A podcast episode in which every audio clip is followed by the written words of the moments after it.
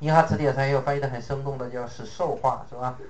什么叫使兽化的过程？你比如说，日本的军国主义者侵略中国之前，他把农村的那些淳朴少年抓到部队里来，给他做军国主义的教育，给他进行洗脑，是吧？这就是一个 dehumanize 的过程，是吧？日本人是不是天生的禽兽啊？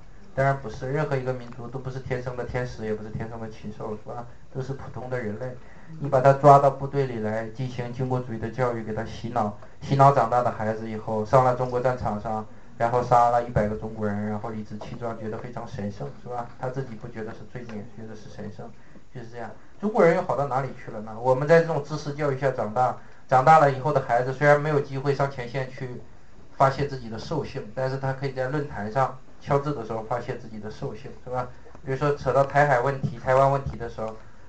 多少中国人在那儿叫嚣是吧？误以为爱国的这些禽兽青年是吧？在那儿叫嚣说，扔几个原子弹炸到台湾去是吧？炸成一片焦土，充满辐射的焦土，别让它回归是吧？神圣不可侵犯。整天吵吵骨肉同胞，然后建议用原子弹给炸成一片焦土是吧？然后回归。你跟日本军国主义者有什么区别呢？所以你从小被洗脑长大的孩子。这样的过程可以认为是一个 dehumanize 的过程，是吧？失去了人性。